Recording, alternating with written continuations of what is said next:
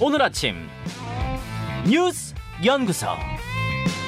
오늘 아침 뉴스의 맥을 짚어드리는 시간 뉴스연구소 오늘도 두 분의 연구위원 함께합니다. CBS 조태임 기자, 뉴스톱 김준일 수석 에디터 어서 오십시오. 안녕하세요. 예, 에, 첫 번째 소식 이재명 대표 피습 사건 지금 들어 밤사이 들어온 속보부터 좀 정리를 해볼까요? 네, 그 이재명 대표는 이제 어제 저녁 6시에 이제 수술을 끝내고 지금 현재 중환자실에서 회복을 하고 있다고 하고요. 그이 대표를 급습한 피의자 이제 신상이 조금씩 공개되고 있는데 음. 57년생 60대 남성 김모 씨고요.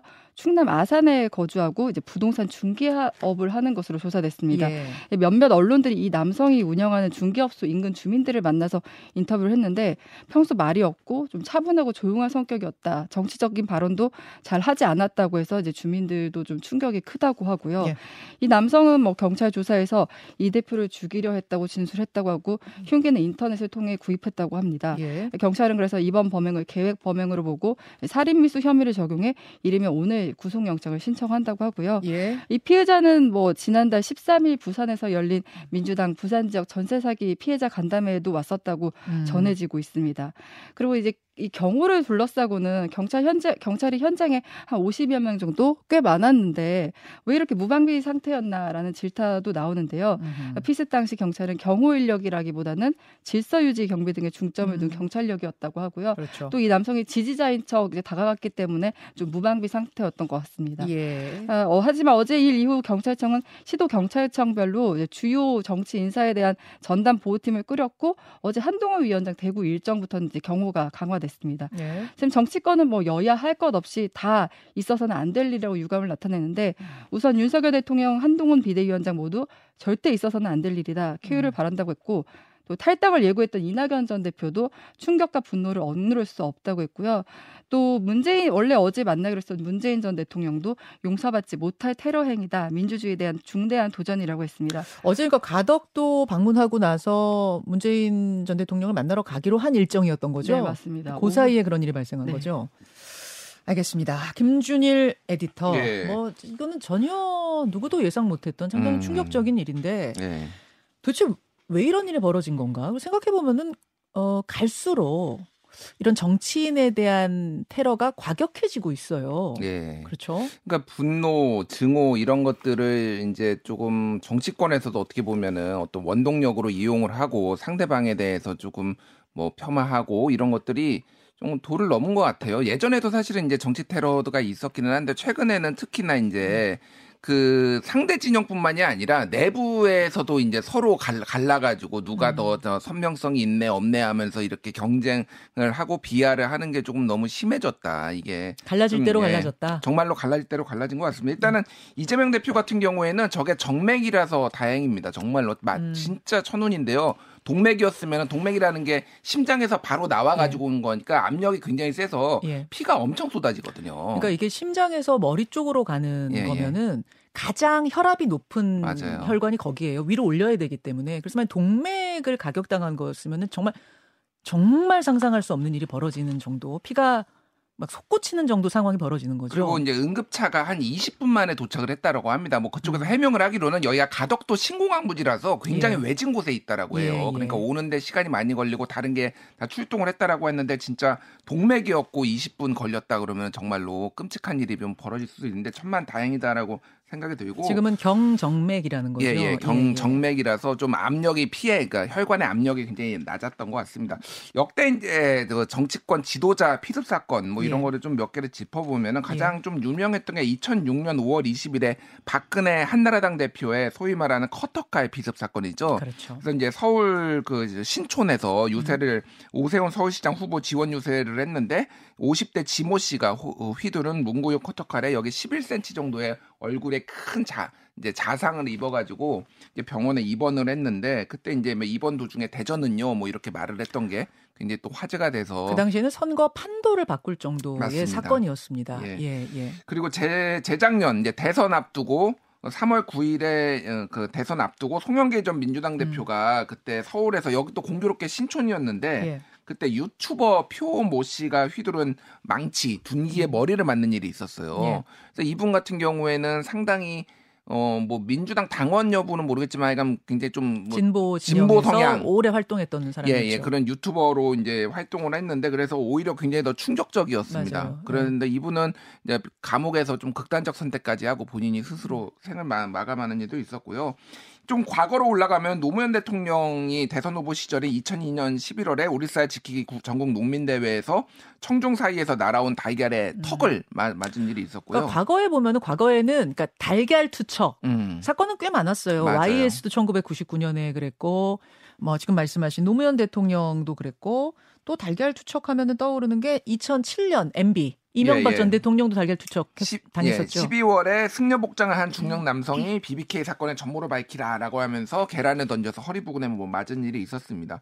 그리고 2018년에 김성태 당시 예. 자유한국당 원내대표가 그 드루킹 음, 특검 하- 하라고 당신 농성 국회 앞에서 하는데 맞아요. 그때 30대 남성이 주먹으로 턱을 가격을 해가지고 맞아요. 넘어지면서 이렇게 좀 충격을 많이 준 게 있습니다. 이게 우리나라뿐만이 아니라 재작년에는 아베 신조 총리가 사제총에 맞아서 연설 도중에 사망을 하고 작년에는 기시다 후미오 총리가 뭐 큰 사고는 없었는데 쇠파이프 사제 폭탄에 음. 노출이 돼가지고 일본이 발칵 뒤집어진 일이 있었습니다. 그래서 맞습니다. 극단적인 좀 증오 정치가 지금 전 세계를 조금 강타하고 있다 이렇게 봐야 될 것 같습니다. 지금 자, 외신들도 이제 주요 뉴스를 보도하면서 예. 그러니까 증오 정치를 얘기하셨는데 뉴욕 타임스도 이번 사태 배경 한국 정치 양극화 때문이다 이렇게 분석을 했고요. 음. CNN도 최근 한국 정치가 극심한 양극화로 분열을 겪고 있다 이렇게 비판을 아, 이렇게 지적을 하기도 했는데 음, 이 혐오 정치가 좀 최근에 좀 심각한 요런 네. 그 물리적 피해로까지 나타나는 거 아닌가 싶습니다. 극단의 정치, 혐오 정치, 정치 실종 얘기를 우리도 많이 했잖아요. 이대로는 안 된다.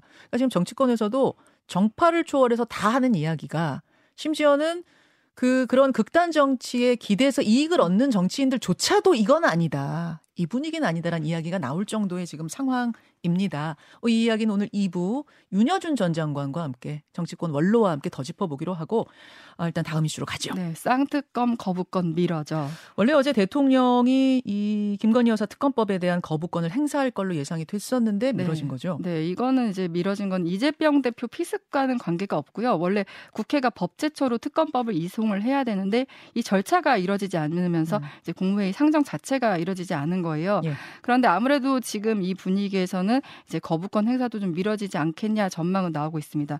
이런 상황 속에서 여야는 특검을 놓고 여러 쟁점에 대해 공방 중인데 네. 우선 명칭에 두고는 김건희 특검이냐 이제 도이치 특검이냐 두고 이제 신경전을 벌이고 있어요. 음. 아무래도 김건희 특검법 하면은 윤석열 대통령과 여당에 불리할 수밖에 없잖아요. 음. 민주당은 김건희 특검으로 부르고 있는데 한동훈 비대위원장이 도이치 특검이라고 표현하고 있고요. 윤재호 원내대표도 이렇게 정치적으로 이제 개인의 인권을 침해할 수 있다. 개인의 실명을 법안 명칭으로 부르는 건 바람직하지 않다 이렇게 이제 뜻을 밝혔고요. 예.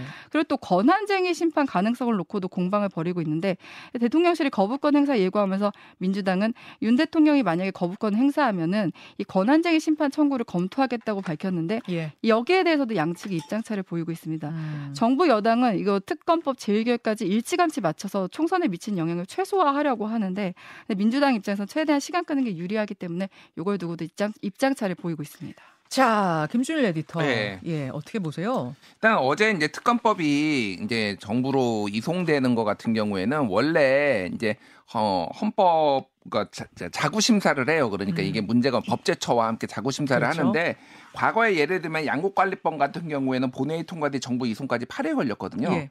그리고 간호법은 7일 걸렸는데 어제 김건희 특검법 그 쌍특검은 어제 기준으로 5일이에요. 음. 그러니까 보통보다 더 짧았다 지금. 그러니까 음. 그리고 이재명 대표 피습 사건까지 겹, 겹치, 좀 겹치면서 이게 좀 미뤄졌는데 빠르면은 내일 뭐 이송이 될 것으로 보입니다. 그래서 음. 정부 입장에서는 이거 빨리 처리하고 싶다. 음. 뭐 이런 속내를 지금 드러내고 있어요. 이거 뭐 논란 길어지면 좋을 게 없으니까 빨리 좀 보내달라 이렇게 좀 아무튼 국회를 압박하고 있는 거고 이 국회는 우리가 뭐 결정한 문제다 이렇게 얘기를 하고 있습니다. 그래서 뭐 이거는 오래 끌 문제는 아닌 것 같고 좀 논쟁이 되는 거는 권한쟁의 심판 같은 경우에는 쉽게 얘기를 하면은 어, 대통령이 거부권을 행사하는 것 자체도 무분별하게 하는 것도 문제가 있다. 그러니까 이게 법 자체가 헌법에 위배되는 법에 위배되는 게 있으면 아니지만 웬만하면 입법부의 결정을 존중해 줘야 된다라는 그런 헌법학자들의 얘기가 있는 거 하나. 또 하나는 조금 좁게 해석을 하면 네. 쉽게 얘기를 하면은 김건희 특검법은 가족 문제이기 때문에 대통령이 이거를 거부권 행사를 하면은 이거는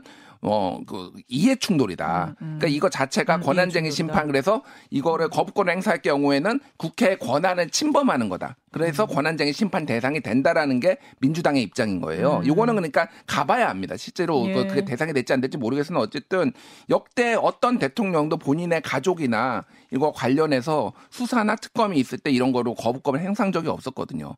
그러니까 이거는 이제 정치적 아, 상례도 좀 벗어나는 거고 이게 음. 만약에 할 경우에는 민주당이 권한쟁의 심판 카드까지 꺼내 들어서 압박을 하는 용도로 쓰겠다라는 거죠. 그러니까 굉장히 묘- 묘한 것이 민주당에서는 특검법 법대로 한 건데 뭐가 악법이라는 거냐라고 음. 하지만 여당에서는 거기 악- 악법 아, 굉장히 문제가 있는 요소가 많다라고 얘기하고 있고 또 대통령은 거부권 법에 있는 대로 행사하는 건데 뭐가 문제냐라고 하는데 민주당에서는 그 가족 간에는 그렇게 하면 안 된다 권한쟁의 심판 가겠다 이렇게 지금 대치하고 있는 형국 같아요. 예, 예.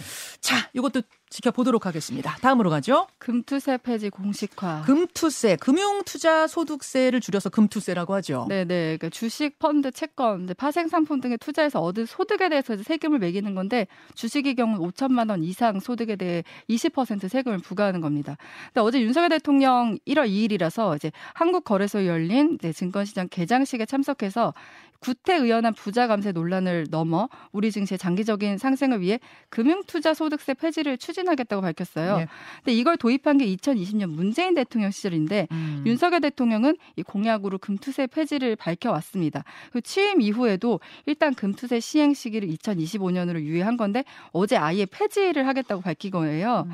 근데 금투세 폐지를 놓고 이제 당장 부자 감세다 이렇게 비판이 나오는 건 금투세가 금융소득 상위 1%가 적용된다 고 합니다. 상위 1%의 사람들한테만 네네. 음. 그렇다 보니까 이제 야당은 부자 감세라고 반대를 하는 입장이고요. 다시 뭐 다만 이제 주식 시장에서는 환영을 하고 있고요.